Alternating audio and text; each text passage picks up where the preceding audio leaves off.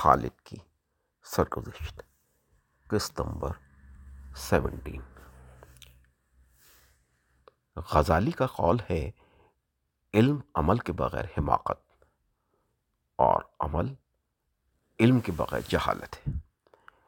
عمومی طور پر علم حاصل کرنے کے لیے بہت سے مراحل طے کرنے پڑتے ہیں۔ ان میں پہلا مرحلہ طلب صادق ہے۔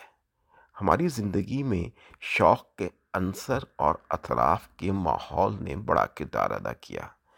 ننیال میں تمام کزن ڈاکٹر اور انجینئر بن رہے تھے، اس لیے تحریک تو ملنی تھی۔ ہماری طبیعت میں فطری طور پر شروع سے ہی عزت نفس کا عنصر زیادہ تھا۔ شاید باپ کی شفقت کی محرومی بھی اس کا باعث ہو۔ اچھی اسکولنگ اور کوچنگ نہ ہونے کی وجہ سے انٹر سائنس میں اچھی ڈویژن نہیں آئی تھی۔ یہی وہ موقع تھا جب انجینئرنگ کالج میں ایڈمیشن نہ ہونے کے باعث گھر والوں نے ہم کو گورنمنٹ ٹیکنیکل کالج میں ایڈمیشن کروا دیا تھا، اور وہاں سے ہم نے میکینیکل انجینئرنگ میں 3 سالہ ڈپلوما کیا۔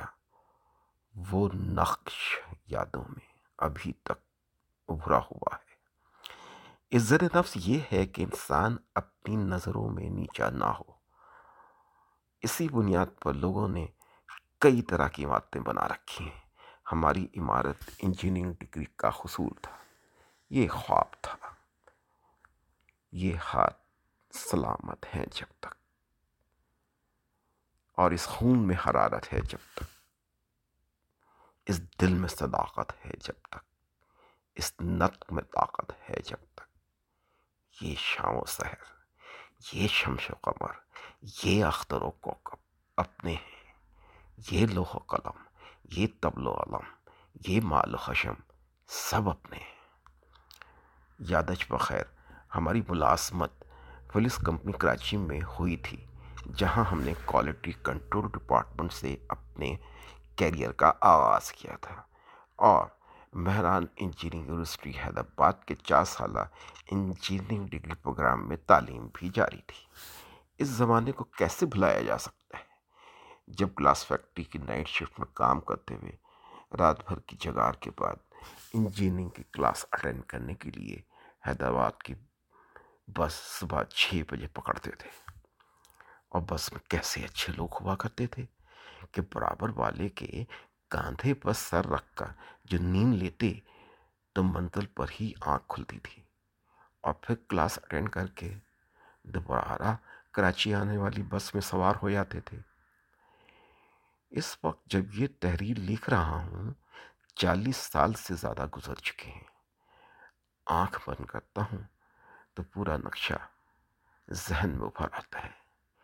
گلاس فیکٹری کے فرنس کا ٹمپریچر 1400 ڈگری سینٹیگریڈ ہوا کرتا تھا۔ یہ شوقی تھا کہ اس شدید گرم ماحول میں رات بھر کام کرنا اور صبح حیدرآباد کی بس پکڑ کر سارا دن کلاس اٹینڈ کرنا۔ آدمی کام سے تھکتا ہے، محبت سے نہیں تھکتا۔ گویا جس کام سے آپ کو محبت ہوگی، آپ اس سے کبھی نہیں تھکیں گے۔ کتاب سے محبت پھر وقت کے ساتھ ساتھ مستحکم ہوتی چلی گئی۔